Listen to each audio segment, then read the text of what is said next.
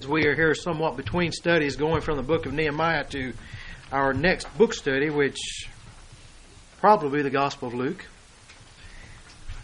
to touch on some matters that I think would be appropriate to us to consider.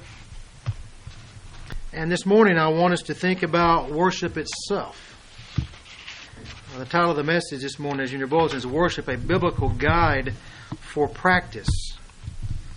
We'll be looking at uh, a number of different texts here this morning. I want to start by asking you to turn to Psalm 95.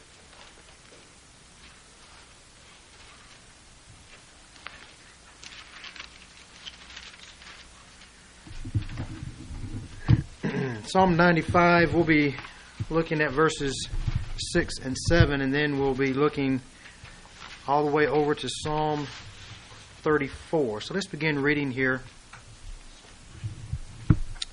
Psalm 95, verses 6 and 7. Come, let us worship and bow down. Let us kneel before the Lord our Maker, for he is our God. And we are the people of his pasture and the sheep of his hand. And then turn with me to Psalm 34.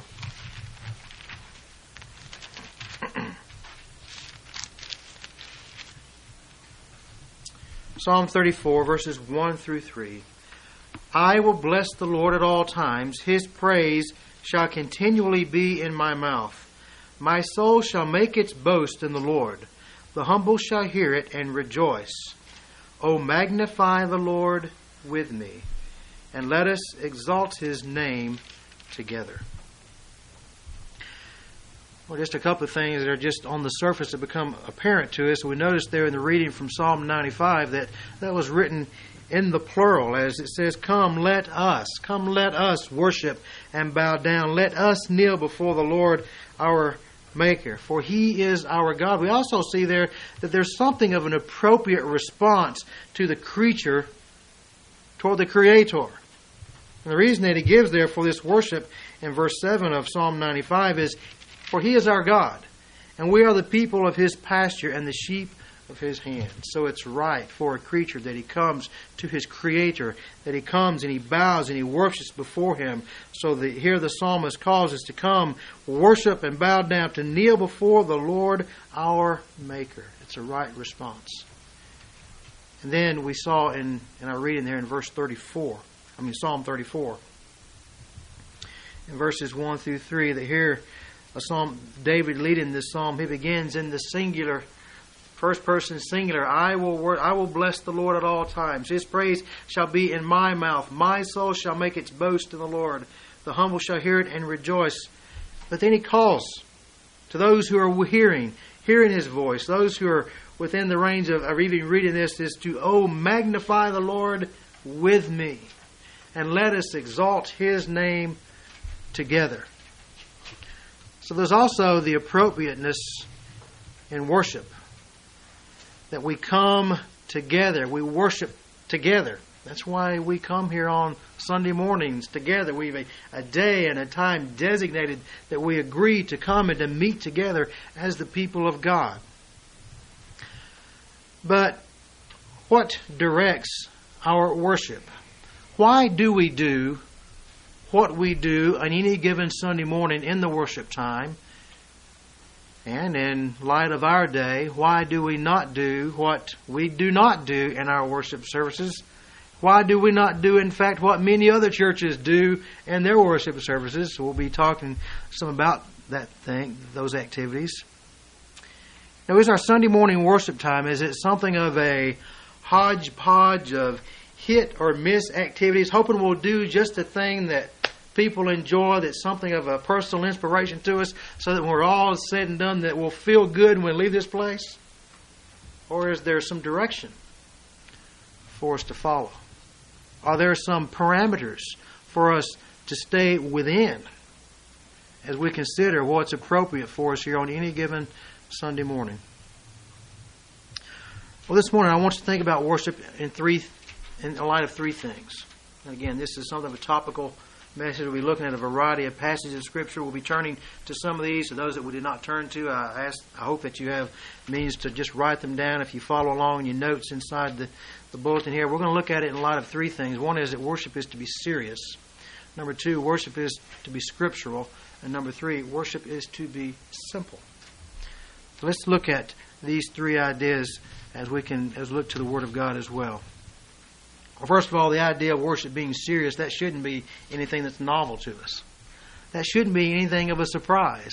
That worship is something that we should take very seriously. It should be something that we approach with all seriousness. It is something that we should come into with a with a spirit of seriousness. It's not to say that we never smile. It's not to say that we'll never have any even humor brought in. But it's not a time that we come and we be frivolous it's a time that we need to give thought to the fact that we are coming to the very presence of God, to take time to consider that we're coming to worship the Lord. It's to be worship is to be serious because God has revealed in His Word that it's to be deemed as serious. Let's look at a few things. First of all, there is a false worship. When, when worship is not taken seriously, there is a false worship. First example we see said in the scriptures is in the book of Genesis. Genesis chapter 4, verse 4.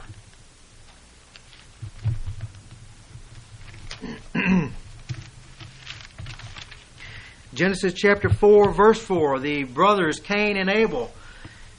And they are coming and they are bringing their offerings to the Lord. And like back up with verse 3 And it came about that in the course of time that Cain brought an offering to the Lord of the fruit of the ground, and Abel on his part also brought of the firstlings of his flock and of that fat portions.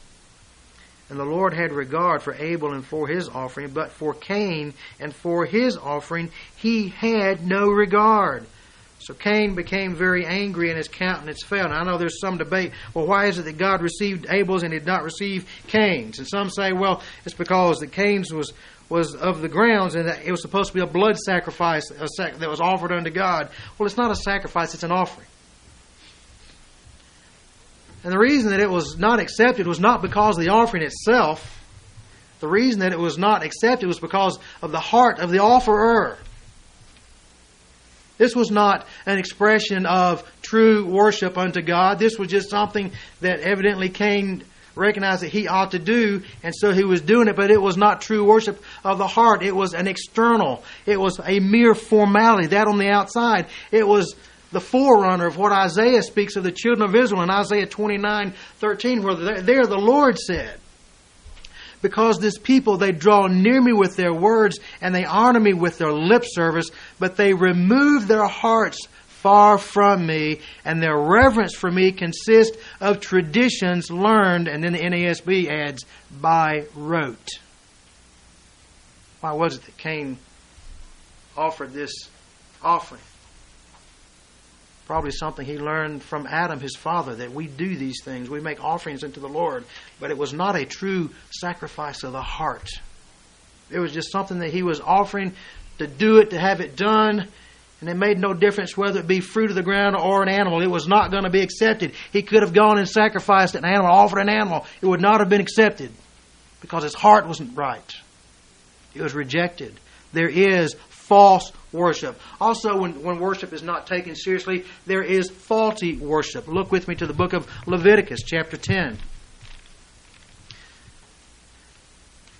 There's a good book to preach through Leviticus, right? Leviticus chapter 10, verses 1 and 2. Now, Nadab and Abihu Who's that? Well, there was two of the sons of Aaron, which it tells us here. The sons of Aaron, they took their respective fire pans, and after putting fire, excuse me, in them, they placed incense on it and offered strange fire before the Lord, which he had not commanded them.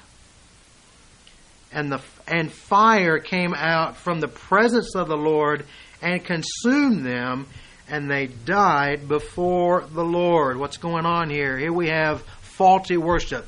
Two sons of Aaron who were appointed in the, in the role of the priesthood. Two sons of Aaron who knew what they were specifically to do in making sacrifices and bringing forth the fire. What did they do? It says here, in verse 1, after putting fire in, they placed incense on it and they offered strange fire before the. Now, what in the world does that mean? There's a lot of difference of opinion on that. It seems it just simply means that the source that they used for the fire here was not the fire that was already established there within the place of worship. They got the flame from somewhere else. It was a strange fire. But the bottom line of it is this Then the verse 1 which he had not commanded them whatever they did, it was outside the parameters of the commandments of God and acceptable worship to Him, and they violated it. It was faulty worship. It was that which was not commanded by God. So when worship is not serious, there's a false worship. When worship is not taken serious, there can be faulty worship. But when worship is taken seriously, there is fitting worship. There is worship that is correct and that is right. We read verses already in Psalm 95, 6 and 7 that we are to come and to worship and bow down before the Lord our Maker because He is God. It's right. It's right that the creature, us, it's right that we should stop and bow before God. It should be an, an, um, an expression of amazement and wonder that God has made us and the, the frailty of our own human existence that we continue to live. What makes this body keep going? Well, the brain keeps going. No, wait, no, it's not the brain, it's the heart. No, the heart. No, it's both. What keeps this thing, what makes it go? What keeps it working? We've never been able to duplicate it. We can't duplicate life in a test tube. Can't do it. It's something we don't, we don't fully understand, we don't grasp, and it's right for the creature to come and to bow down and to fall before his creator, as we saw there. Excuse me. In Psalm 95, verses 7. But we also see something else. In one sense, in one sense, we can say all of life, all of life is worship. Look with me, Romans chapter 12, verses 1 and 2. Very familiar text, should be to many of us here. Romans chapter 12. I urge you, therefore, brethren, by the mercies of God, to present your bodies a living and holy sacrifice acceptable to God, which is your spiritual, or some translations say reasonable, service of worship. Worship service. So there's one sense we say all of our lives. As we come, we offer ourselves unto God. We we present our bodies to Him as a living and a holy sacrifice, acceptable to Him, and it's it's right. It's right. It's fitting for who we are before God as one who is great and who is glorious and one who has made us that we come, we offer ourselves to Him. Finally, we see in this fitting worship in John chapter 4, verse 24, that in fitting worship, worship is to be in spirit and in truth. Look with me in John chapter 4, verses 23 and 24. This is the encounter that the Samaritan woman has with Jesus. And she's talking about the worship that the Samaritans experienced in their place of worship. And Jesus is talking about the right worship that's been established by God in Jerusalem. But he says this in verse 23 An hour is coming, and now is, when the true worshippers shall worship the Father in spirit and truth. In other words, the issue is not going to be a, a geographical location.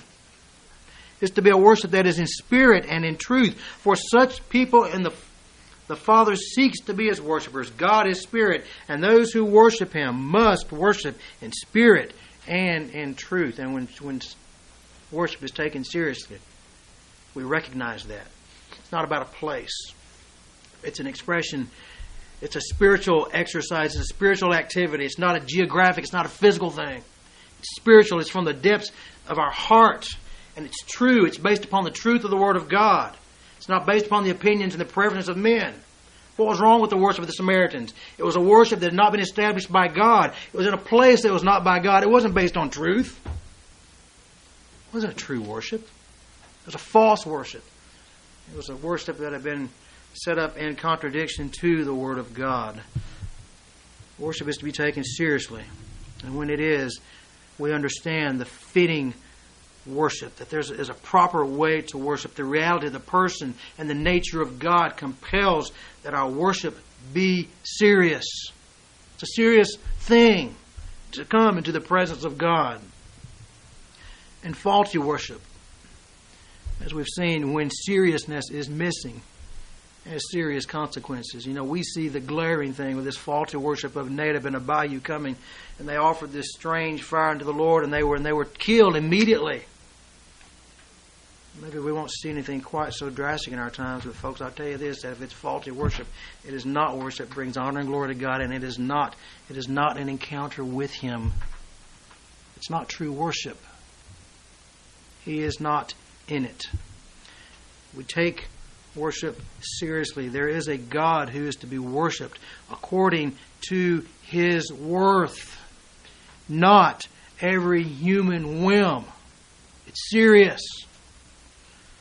Secondly, we see that our worship is to be scriptural. Our worship is to be scriptural. The first question that should be asked, the first question of any practice that is brought into a time of corporate worship, the question that should be asked is it scriptural? Is it scriptural? Well, first of all, is it even scriptural that we have a quote formal worship service, a gathered gathering time on Sunday morning? Why do we do this? Is this somebody's good idea? Or is there a scriptural reason? Is there a basis that we are even here at all? Well, first thing we'll see is that we are here to worship God together. The existence of this time together is with scriptural foundation. There is scripture reason for that. It's the pattern, the practice of the early church. Acts chapter 2, verses 42 and following.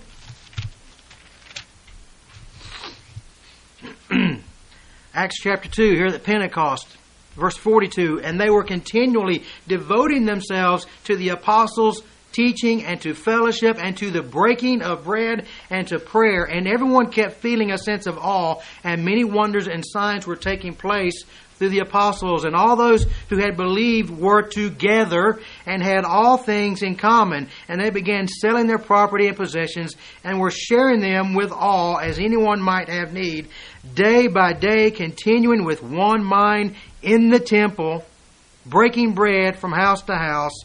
They were taking their meals together with gladness and sincerity of heart. So, first of all, we see that there were those who devoted themselves to fellowship, to the breaking of bread.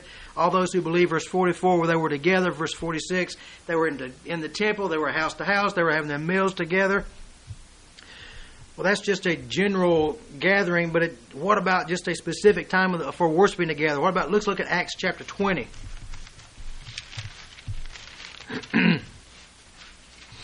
Acts chapter 20, verse 7, again a pattern here. And on the first day of the week, when we were gathered together to break bread, the indication seems to be that there was this set apart time. It was this first day of the week. Why the first day of the week? Because we gather in celebration of the risen Christ. Every day it's right to sing. Every Sunday it's right to sing. Christ the Lord has risen today. It's not just an Easter song. So they gathered in celebration of the risen Christ on the first day of the week when we were gathered. 1 Corinthians chapter 11. He's dealing with problems, but he's also just showing us some, gives us a little bit of light here. For in the first place, when you come together as a church, there is a formal gathering together as a church. And Paul recognized that. They were having problems here, but they were still at least coming together as, as a church because it was right. And they should. It was good. So, uh, in the midst of addressing problems, he shows us here that they were those who were coming and gathering together. Look down in verse 20, the same chapter. Therefore, when you meet together, when you meet together, it should be, but it is not eat the Lord's Supper. right? When you meet together, there's to be a gathering together with the people of God. It's right, it's good, it's scriptural. Look back in 1 Corinthians chapter 5, verse 4. dealing with problems again. Here, the case of church discipline.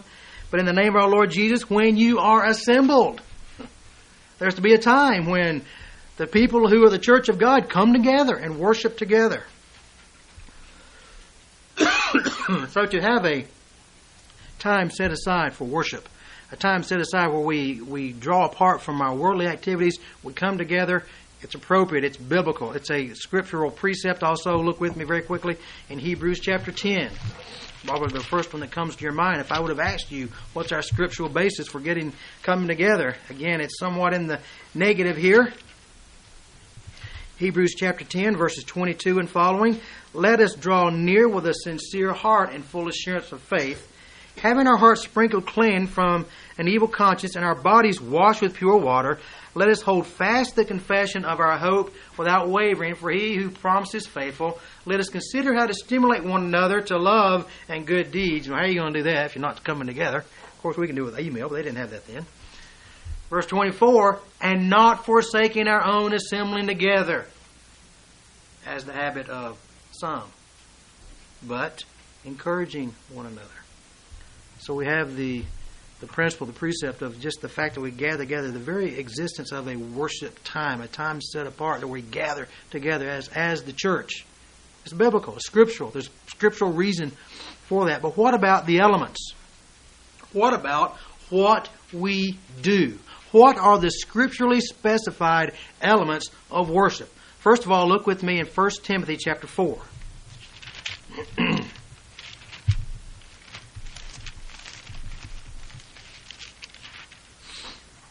1 Timothy chapter 4.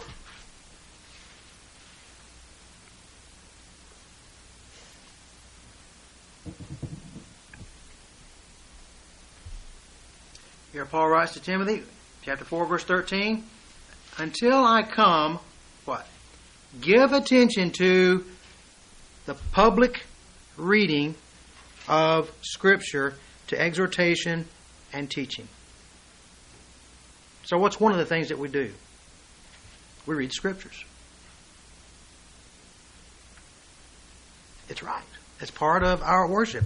Every Sunday morning, we read from a psalm.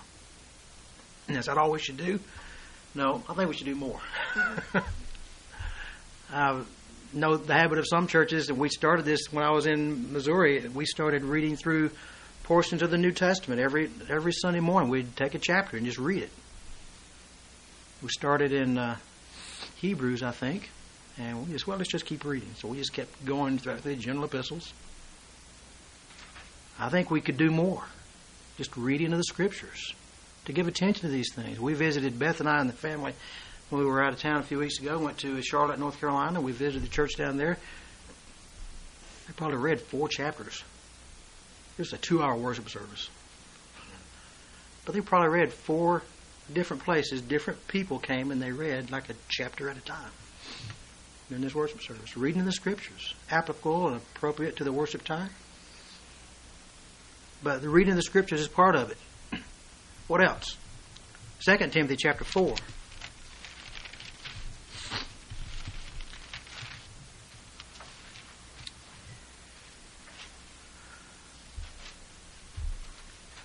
Second Timothy chapter four verse two. Preach the word. Be ready in season, out of season, reprove, rebuke, exhort, and with great with great patience and instruction. For the time will come they will not endure sound doctrine. Preaching assumes there's a listening and a hearing. Part of what we do every every Lord's Day is to be a preaching of the Word. Now, let me just clarify something. Because there was some question raised here a few weeks ago when the Schaefer's came.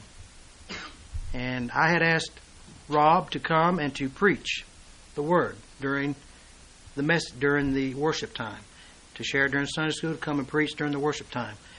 And as it turned out, he shared a little bit about what they were doing, and then Sandy came and Sandy shared her testimony, which I didn't have an issue with that. I don't mind someone sharing their testimony, but I expected that still Rob was going to come in and preach the word, and he didn't do that. So what it managed that Sunday morning, we did not have the word of God preached, and I want to take responsibility for that for not clarifying to Rob the role that I was anticipating, and it could be very easily assumed that if any preaching was done on that Sunday morning, that Sandy did it, and that would be by my view and by the view of this church, completely inappropriate.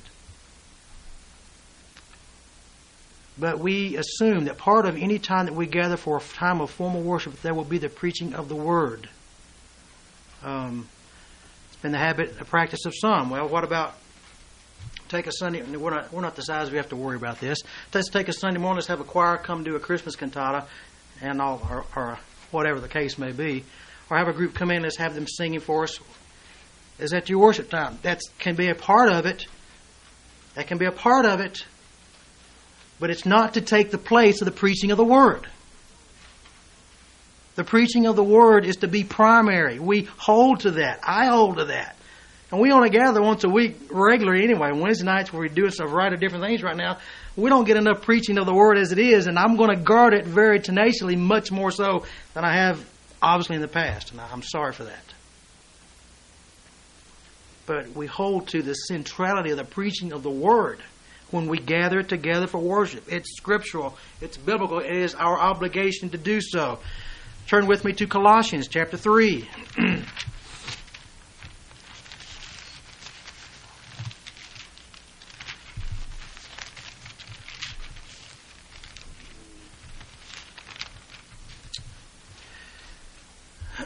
Colossians chapter 3, verse 16. Let the word of Christ dwell, dwell richly within you with all wisdom, teaching and admonishing one another with psalms and hymns and spiritual songs, singing with thanks, thankfulness in your hearts to God. And just paralleling, paralleling with this, Ephesians 5.19.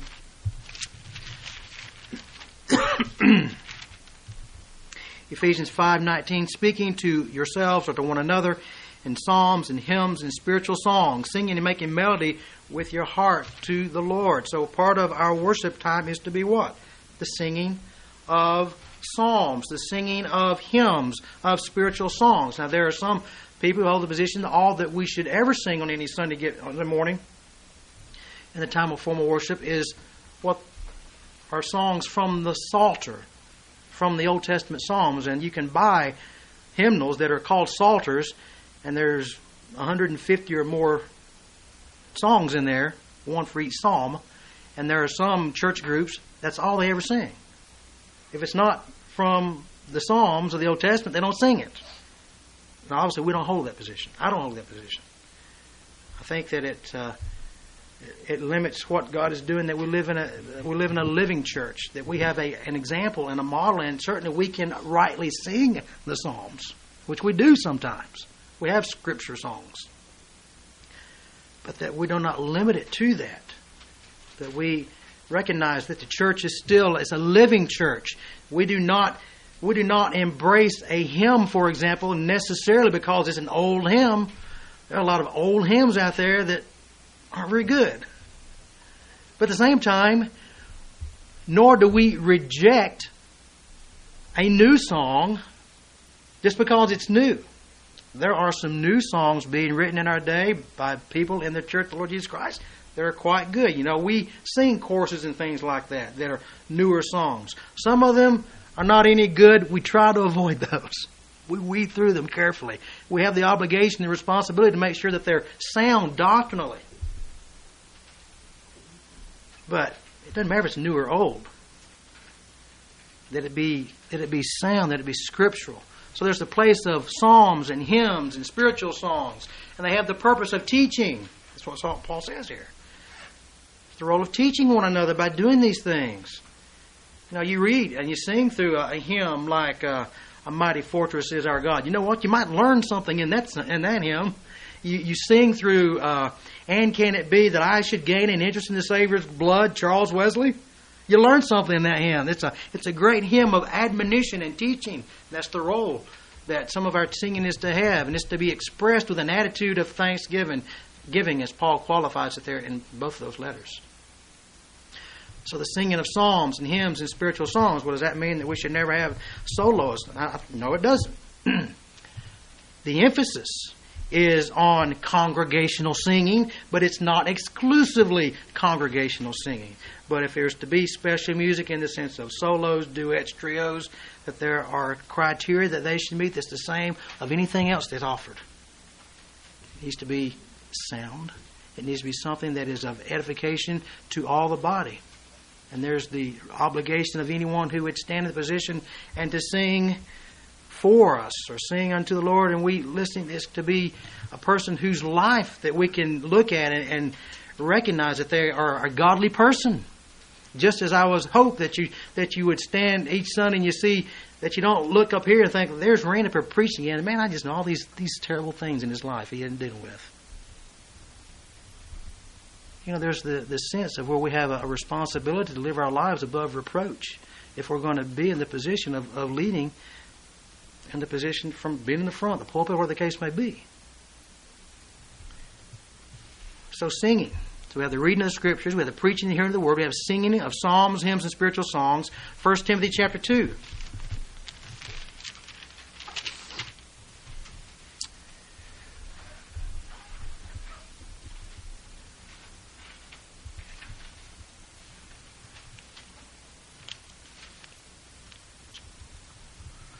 Begin in verse 1. First of all, then, I urge that entreaties and prayers, petitions, and thanksgiving be made on behalf of all men, for kings and all who are in authority, in order that we may lead a tranquil and a quiet life in all godliness and dignity. So there's to be the offering of prayers. Those things that we do. You say, well, he talking about church here? Yeah, I think so. Look over in chapter 3, verse 15 or 14. I'm writing these things to you, hoping to come to you before long. But in case I delay, I write so that you may know how one ought to conduct himself in the household of God, which is the church of the living God, the pillar and support of the truth. So Paul is writing this letter to Timothy saying this is how you conduct yourself in the context of the church. one of the things you do is that you pray. So we have times of prayer, appropriately so. We have specific matters of prayer. We pray. I don't always mention by name, but always before us as we pray for the leaders of our country, President Bush, that we might live a godly and a tranquil, tranquil life, quiet life in all godliness and dignity. So there's the role of prayer. And then, very quickly, uh, the fifth element that we have is the administering of the ordinance of the sacraments, baptism and communion It's to be done in the context of the church. It's to be an expression of worship. It doesn't mean that we, whenever we have baptism, because the Scripture does speak of baptisms that took place that were not in the gathering of the church. But what I'm saying here is it is appropriate. It is appropriate. And I think the norm that baptisms do take place in the context of the church. And of course, communion is the church gathered together, as Paul gives us there we read on a monthly basis from 1 Corinthians 11:26. So we have reading the scriptures, preaching and hearing the word, singing of psalms, hymns and spiritual songs, prayer, and then the administering of the ordinance of the sacraments. What else? That's it. That's it. Now wait a minute. wait just a minute here. I know a lot of folks are doing a whole lot more than that. What about just churches that are doing drama, dance? I'm not even going to give a demonstration of that. that could be ugly. now, what about that? I mean, isn't isn't it right that we be all things to all men, and that we express ourselves in a way that is appropriate to our day and our age. And one of the mediums, we're a visual, we're a visual people. We live in this day and this age of television, and we're used to seeing things. So why not bring in drama teams, and why not have dance and all this kind of stuff that's being introduced? Let me read something to you from a little book. The name of the book is called The Church by Edmund Clowney. And he just makes an interesting point here because there's, that sounds kind of good. But listen to this. In New Testament times, drama was staged in the major centers of the Hellenistic world and was immensely popular. Drama is not new. This, this concept of this visual age that we've got to let people see something acted out, that's not a new concept. Paul was familiar with that. It was very popular in his day. The apostles, however, delivered the urgent gospel message in direct teaching and preaching, not through the indirect communication of dramatic performance. We recognize the need for direct communication in situations of supreme seriousness. An American president would not air a dramatic skit to appeal for national support in a declaration of war. Know, this idea that we've got to do something different to reach the masses, it misses the point. Paul had alternative ways of expressing the message in his day that were very well accepted. But he appealed to preaching and teaching because that was the means that was ordained by God the foolishness of preaching, the foolishness of the means, the foolishness of the message, the foolishness of preaching. So that's the reason we don't bring in these things. You say, well, there's not ever any place for that? Yeah, but it's not in the Sunday morning worship service, a formal worship sign. You know, if we decide, let's have a Sunday night, somebody we would respect carefully Sunday night, somebody come and they sing. Just have a concert, whatever you want to call it. Can we do that? Yeah, I think we can do that. But it's not going to take place on a Sunday morning in place of preaching the Word. But we want to set aside a Sunday night, let's do this. Hey, let's do this. I got no problem with that. But we're not going to say this is a time of our worship, our formal worship time on Sunday evening in that setting. If we ever go to a Sunday night service, which I'm fine with that too, we have preaching the Word. We may choose on occasions to have some Sunday nights to, to break away from the formality of a worship time. Generally, Sunday night worship services are more informal anyway. But if it's going to be a worship service, a time this is a time that we expect and encourage the saints of God to gather together for worship. We're not going to bring this other stuff in. If we want to say, all right, this Sunday night we're going to do this instead, fine. But it's not going to happen on Sunday morning this Sunday morning we're going to protect with these five things reading the scriptures, preaching the hearing of the word, singing of psalms, prayer, and the ordinances. So be protected.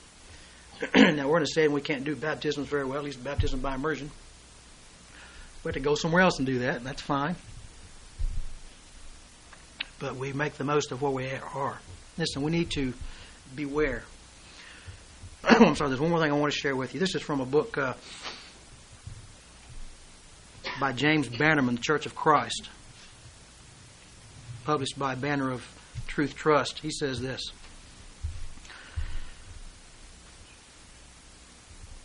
Christian charity and liberty of conscience mandate that the church not do anything, even something indifferent in itself, that would wound the conscience of another. True love for the brethren insists upon a minimalist approach to worship.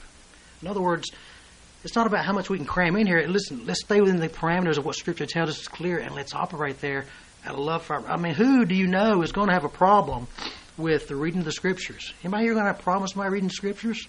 Who in here? Who do we know in the context of worship will have a problem with preaching the teaching of the Word, or singing, or prayer, or baptism, or communion? Who's going to have a problem with that?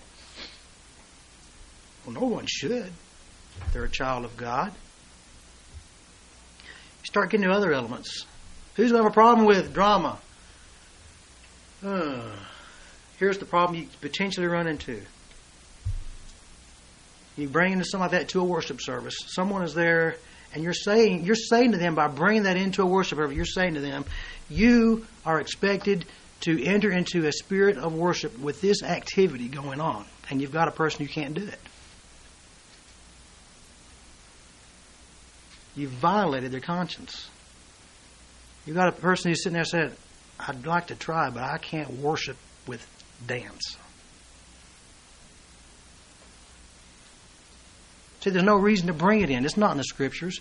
Stay within the, the guidelines here of these five things. You're safe. You don't have to worry about your brother. You're safe. So it's not how much we can cram in and let's bring something else new in. What's the problem there? The problem is that we are on, on so much of a, a basis of where we're trying to appeal to the natural man rather than the spiritual men. And the worship service becomes more and more of let's do something that, that lost people will enjoy. And that's not the purpose of a worship service. Time for worship is reserved primarily if, if the lost come in and they're edified or they're convicted, praise God for that. But if if we come together, we gather as the church for the ministry of edification one to another and the worship of God together. The worship service is not first and foremost an evangelistic service. It's for the people of God. And so we cringe to this seeker sensitive mentality. I cringe when I go out and when I look at how our we define our worship services not by the God which we worship, but by what we're doing. And I just want to think, how can I counter this modern worship? What can I put on a sign out here? I just want to put something that says God centered worship. That's all I want to put.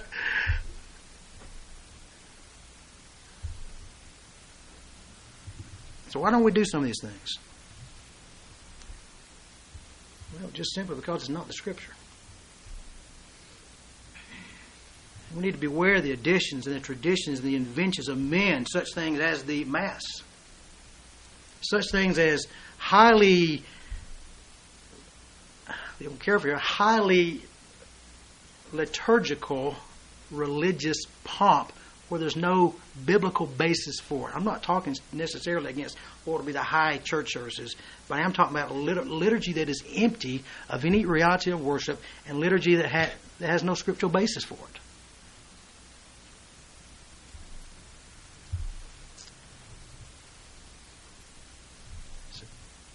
only the scriptural elements are necessary for worship. That's all you need. Read the scriptures, preaching, singing, prayer, ordinances. That's all you need. Simple, which is where we're going in just a moment. We need to beware also of the omissions and the substitutions. You know, I mean, there's the appeal. There's a book out by this guy, sad to say, he's a, a respected publisher. Presbyterian and that he makes a defense of things like drama in the place of preaching, and I say there is no defense. Some have called used what they call. Let me just introduce this terminology in case you ever hear it again, which you probably will. The word that some people use is called the regulative principle. The regulative principle. The regulative principle is this. When, we come, when it comes to corporate worship, what is not commanded in Scripture is forbidden. It's simple. That's the regulative principle. Now, not everyone holds to that, obviously. There are some who hold to what is called the normative principle. The normative principle says this if the Scripture does not forbid it, it's allowed. Big difference. Big difference as long as I'm here pastoring this church on Sunday mornings, we are going to live and abide by this term called the regulative principle. So, what does that mean? Does that mean we can't do this? We can't do that? It means we won't do some things. But we'll just evaluate well, does this fall under reading the scriptures, preaching, hearing the word, singing of psalms or hymns, whether it be individuals or groups, prayer, administering ordinances. What about sharing testimonies? Is there a place for that? Yeah, I think there is. It's called admonishing, exhorting, encouraging one another. Yeah, that's fine. What about even taking time for prayer request? Yeah, it's part of being preparing for prayer. So it's not like you go to this list. All right, we're outside there, sir. But we do have a guide. And we're not going to operate, operate outside this, and we're not going to bring in something to take the place of these things. There's no substitutes. We're going to guard that. And then there's another principle, just for your information, it's called the inventive principle. The inventive principle states this that the church is free to invent whatever it wills as a part of worship. And guess who abides by that?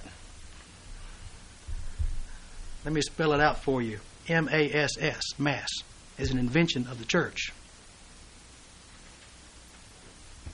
It's the Roman Catholic position because the Roman Catholic position deems that the church has authority and is over the scriptures rather than the scriptures have authority over the church. So they're free to invent what they want to invent, what they deem as appropriate and necessary. For the sake of what we do here, just deem it that we're that you're going to be safe. as we as I apply and, and Neil and I together will apply the, the regulative principle. if it's not commanded in Scripture, that we will not do it. And again, as was as I read just a moment ago, out of love for our brothers and sisters in Christ, we take the minimalist approach. So there won't be, there shouldn't be anything in our in our worship service that's that's an issue of, of somebody causing my brother to stumble. And I've sad to say that I've been in churches where the attitude of the contemporary worship mentality was, "This is what we're going to do. This is what we need to do. And if you're an old fogey and you can't get with the program, that's your problem." And what they're doing is they're offending the conscience of their brothers in Christ, and what an offense against God that is. We'll not do that. So that a person could come into this in this place in this worship service, whether they be a senior saint of 70 years or older, or whether they be a young saint, a teenager, or whatever, whatever the case may be. But if they're a lover of the Lord Jesus Christ, they can worship because these elements will be here. And they're not going to have to weed, weed through and wade through a bunch of things wondering, man, is this right or not? So out of love for our brothers and love for one another, we, we take the minimalist approach. And finally, worship should be simple. It's a deliberate simplicity of the elements commanded in Scripture. I mean, that's it, folks. Five things. Reading the Scriptures, preaching the hearing the Word, singing the Psalms, prayer, the ordinances, it's simple. You can do that. You can go to Papua New Guinea, and they can do this. You don't have to have PowerPoint and a set of drums and all this other stuff. You know what? Now, I'm not going to put PowerPoint and a set of drums in the same classification. I think they're both matters of indifference. However, you know that's the oh you got to you got to have PowerPoint, man. If you're going to preach effectively, you got to cast your verses up on the video in your songs. You put the books down. You got to have all this modern. You got to have that. And those are a matter of indifference. If you got it, fine. If you don't, it's fine. But it's simple. Simple worship. It's Godward. There's the principle of exaltation that is God centered, is directing hearts and minds toward God. The scriptures, of course, can you read the scriptures aright and in any way come, come away with anything other than the fact that God is exalted? The reading of scriptures are God centered. It directs our hearts. So why read the scriptures as we gather together? To direct our hearts and our minds Godward. Where else are you going to go that's anything more God centered than to the scriptures? The prayer. Prayer is God focused by its nature. We pray and you're talking to God expressions of thanksgiving, as Paul mentions there.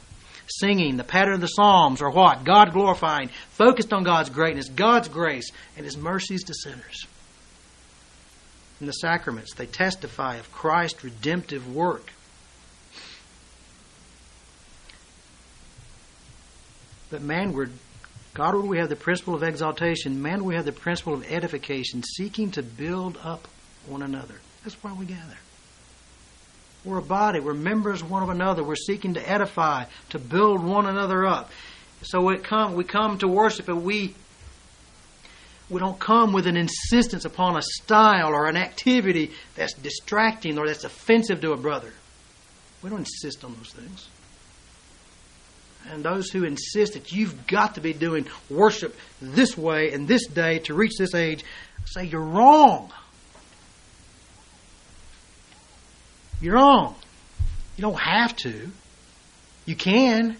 And if you've got a congregation that it's all young yuppies and, and that appeals to them all, great. But I'm going to tell you, you're going to omit reaching to a lot of people because of what you're doing. And I don't want to do that.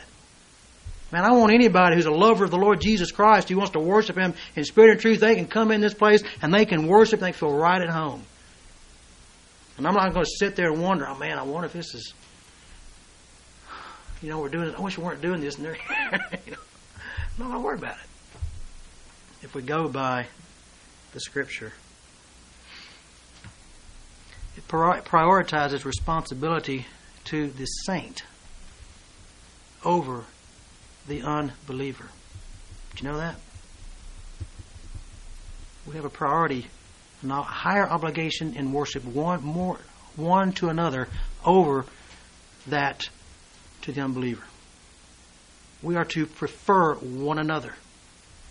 We have a higher obligation one to another than we do to the unbelievers out there. Otherwise, you communicate to the world, they treat you better when you're on the outside than they do when you get on the inside. And that's not the message we want to convey. The message we want to convey is they treat you well when you're outside, but man, when you come in, when you become a part, it's great. I mean, cannot any true regenerate man worship God with these very simple elements? Is anybody going to be hindered from worship because of reading the scriptures, preaching the word, singing of psalms, prayer? Is that going to cause you to have difficulty worshiping? I think not. I told you earlier that the first question of any practice in worship is, is it scriptural? But there are some additional questions to consider for acceptable, for appropriate worship. First of all, is it first and foremost God centered? Does it direct my heart Godward? We just need to be careful the songs we pick. Um, number two, is it edifying to my brothers and sisters in Christ? Are my brothers being encouraged? Are they built up? humility and love require that I cannot insist on anything that is an obstacle to my brother or my sister. Can't insist that it be done this way if it's a possible obstacle or stumbling block to a brother or sister in Christ. We can worship without much of what modern church services become insistent about. Often, an effort to appeal to the unchurched, and sadly, to appeal to those who are churched but are unconverted. There's the other problem. Some are determined to appeal to those who are just unchurched altogether.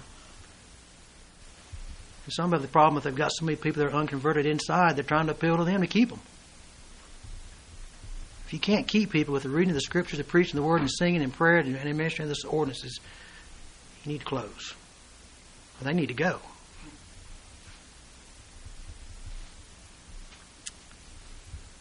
See, there are many things that are quite appropriate that we do. I listen. I listen to songs in my van. I listen to songs in my home, Christian radio, that are absolutely inappropriate for a worship service. They weren't written for a worship service. Now, some of them are boy, you can take some of them, they're good praise and courses and those things, and you can bring them right in and incorporate them right into a worship service, no problem. There's a lot of them out there, they're fine, they're good, and they're good Christian songs. I'd rather be listening to that than country music or rock or whatever the case may be. But they're, they're not appropriate for worship, for corporate worship. And we need to be discerning. So, what do we conclude? Worship is to be serious. It's to be serious because God is God and we are His creatures.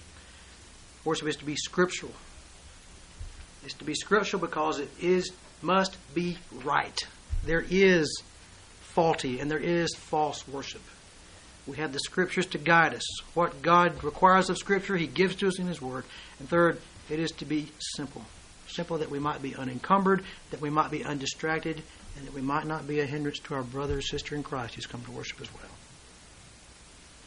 God give us grace to to apply and live by these as we worship each Lord's day.